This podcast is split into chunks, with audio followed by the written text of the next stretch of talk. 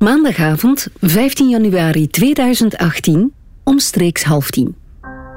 We waren naar een uh, Duitse serie op uh, Netflix aan het kijken. Alles is bloed in den adern, maar het hart eines Feiglings. Frederik en zijn vriend Paul zitten samen gezellig in de living tv te kijken. We zijn een schande. Elk in zijn fauteuil. En dan ineens, ja. Een lichtflits, een knal. Ik zie een gyprokplaat op mij afkomen. Dat is raar, ik kan nog zelf zien hoe die op mij afkwam. En dan plots, ja, trek je die plaat weg en, en alles rondom u is weg. Ik ben Katrien van Doornen en ik ga praten met mensen die erbij waren toen dit gebeurde.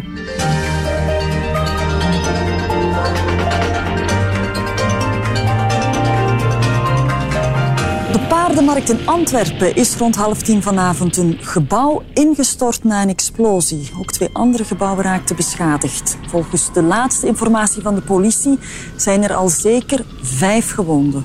Ook liggen er zeker nog slachtoffers onder het puin. De brandweer probeert nu de gebouwen te stabiliseren en de slachtoffers die onder de brokstukken liggen te bevrijden. Over de oorzaak is nog geen duidelijkheid, maar volgens de politie gaat het niet om terrorisme. Hulpdiensten zijn massaal ter plaatse en het rampenplan is afgekondigd. Ik ben Frederik Monsieur en ik was er helaas bij.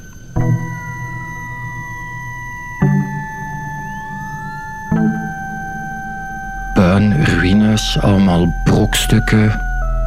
En ja, alles is weg. Uh, een hoop stof. Ik ben naar Paul beginnen roepen. Ik heb nog nooit zo geroepen in mijn leven als toen. En ja, ik kreeg geen antwoord. Ja. Maar keek je dan letterlijk op de straat? Op de, naar de straat? Ja. De straat en puin dat, dat voor ons lag. En ja, ik heb het geluk gehad dat, dat vroeger in oude huizen werd een verdiep gemaakt voor twee huizen. En ik ben blijven hangen aan een stukje van die vloer. Met de zetel er nog op en alles, werkelijk alles rondom mij was weg. Dus op de zetel waar Paul op zat? En de zetel waar Paul op zat. Geen antwoord.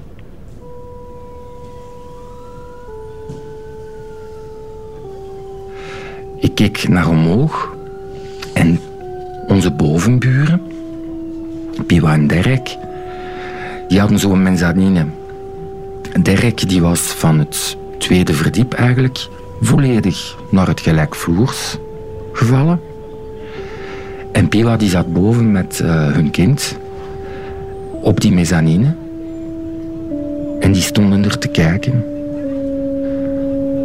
Dat beeld, dat, dat, dat blijft me eeuwig bij. En toen hoorde ik plots de bakkerin van rechtover. En die riep naar mij, rustig blijven, rustig blijven. Uh, ze zijn onderweg. Maar op dat moment staat er daar niet bij stil. Van, van, van, ja, wat is er onderweg? En dan, dan plots, ja, ambulances, brandweer, uh, publiek die staat te filmen. En, en, en dan hebben ze mij daar naar beneden gehaald met een ladder. Ik hoorde nog altijd die brandweerman zeggen van kijk, houd je voeten rechts, want anders gaat je vallen. Ja, en dan staat je daar op straat in je pyjama, op blote voeten. En ja, ja, dat, dan wordt je daar opgevangen door, door de hulpdiensten. Ja, en dan worden, worden weggevoerd. Was jij gewond? Nee, ik had een paar schrammetjes, maar, maar niks, niks ernstigs. Uh, gewoon oppervlakkige uh, schrammen.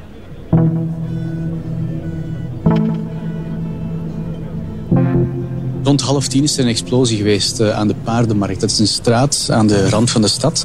Daarbij zijn zeker twee huizen zwaar beschadigd geraakt. Ook nog een derde huis is beschadigd geraakt. En op dit moment uh, is er nog een zoekactie aan de gang naar uh, een aantal slachtoffers. Dat was Wouter Bruins van de Antwerpse politie in het journaal van diezelfde avond. Op dat moment zijn we volledig in shock.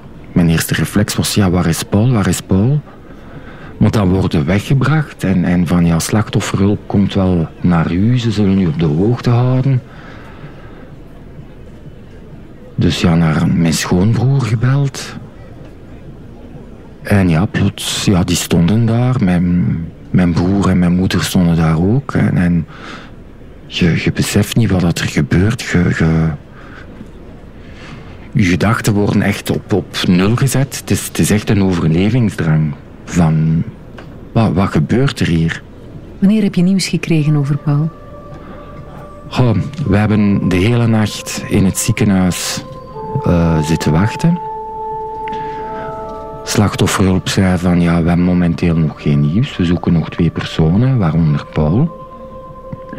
Dus ga maar uh, naar huis, zei hij. Nou, ik dacht van ja, naar huis, welk huis? En dus uh, ben ik met mijn ja, schoonfamilie naar uh, Paul zijn moeder gegaan. Dat was om vijf uur, vijf, zes uur s morgens. En Tanja zit daar te wachten op nieuws. Ja, we belden regelmatig naar slachtofferhulp. Ja, ja er is nog geen nieuws. De dag nadien weliswaar zegt Wouter Bruins van de Antwerpse politie dit in het nieuws. Gisteravond eh, hebben we al vrij snel vier mensen van onder het puin kunnen halen. Uh, wat later in de avond zijn er dan nog eens uh, drie mensen van onder het puin gehaald. Daar waren we blij om, want ze zaten danig vast dat die bevrijding vrij moeizaam verliep. En dan waren er nog acht mensen die met lichte verwondingen naar het ziekenhuis zijn gebracht. Nu, de hele nacht is er gewerkt. we hebben veilig geprobeerd om een aantal brokstukken weg te halen. Vanmorgen om 20 over 8 is dan het eerste dodelijke slachtoffer onder het puin gevonden. En wat later ook nog een tweede. Plots kwam het nieuws van, ah, er zijn twee slachtoffers gevonden. Ja, dat wisten wij natuurlijk, ja, dat is Paul. Via de pers. En dan belde naar slachtofferhulp. Van, ja, klopt dat? Wij weten officieel nog van niks.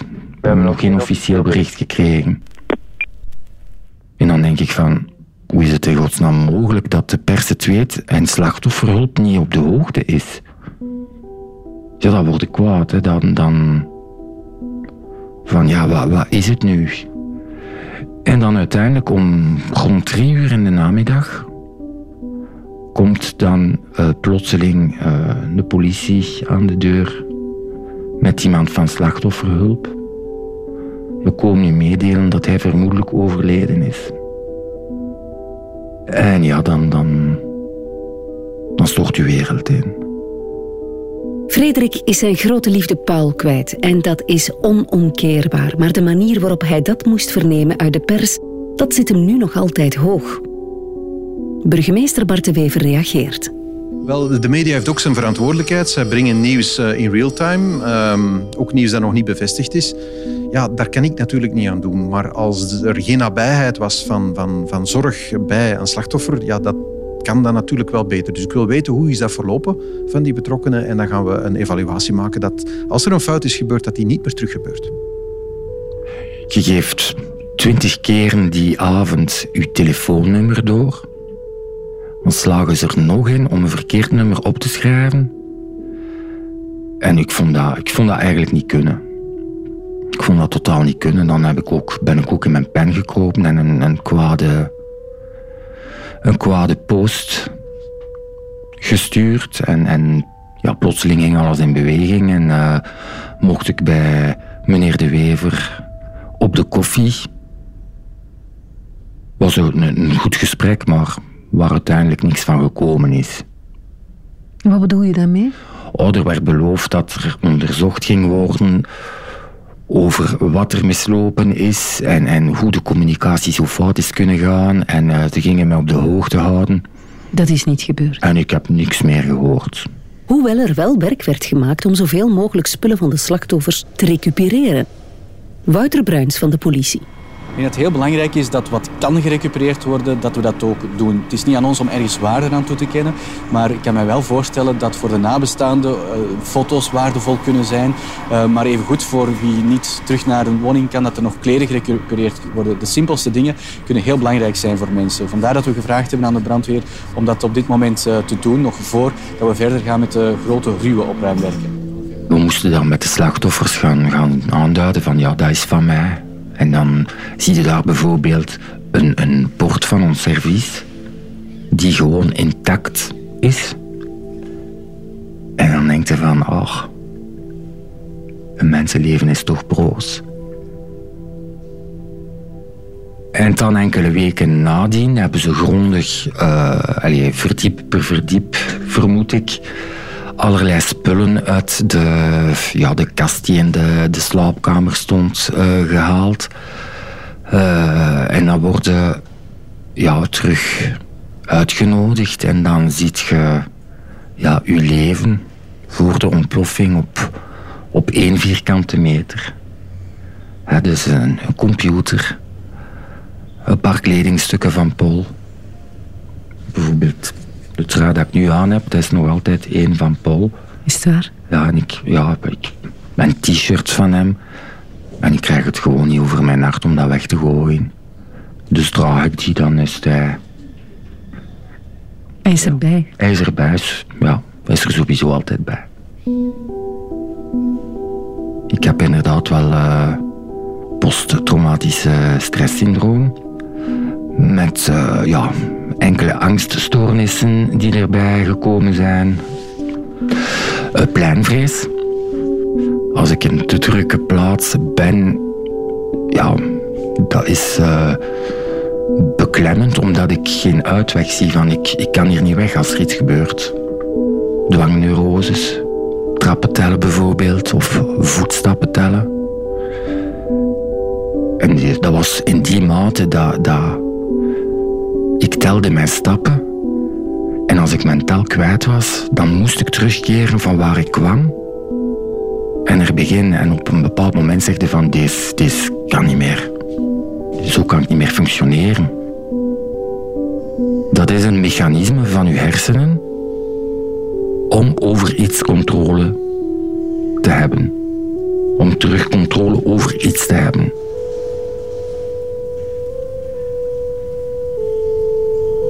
Niet alleen het grote verdriet om het verlies van Paul speelde Frederik parten. Er waren ook nog ontzettend veel praktische beslommeringen, want Frederik was heel zijn hebben en houden kwijt. Een nieuwe woning zoeken. Crisisopvang. Nee, sorry, we hebben niks meer. Zeg, hallo, waar moet ik naartoe? Ik ben niet van plan om hier eeuwig bij mijn schoonmoeder te blijven wonen.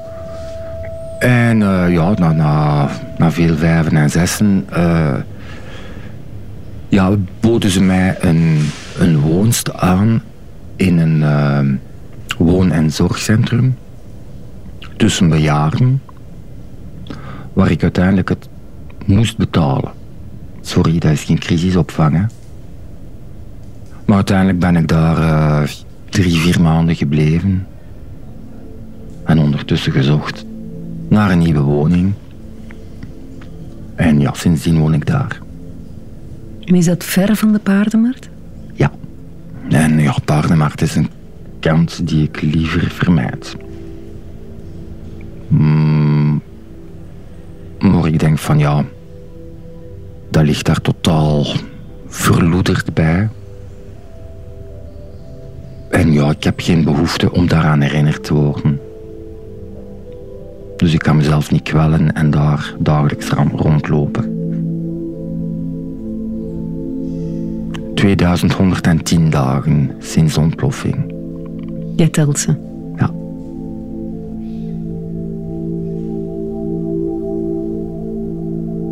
Zin om verder te graven in dat collectieve geheugen?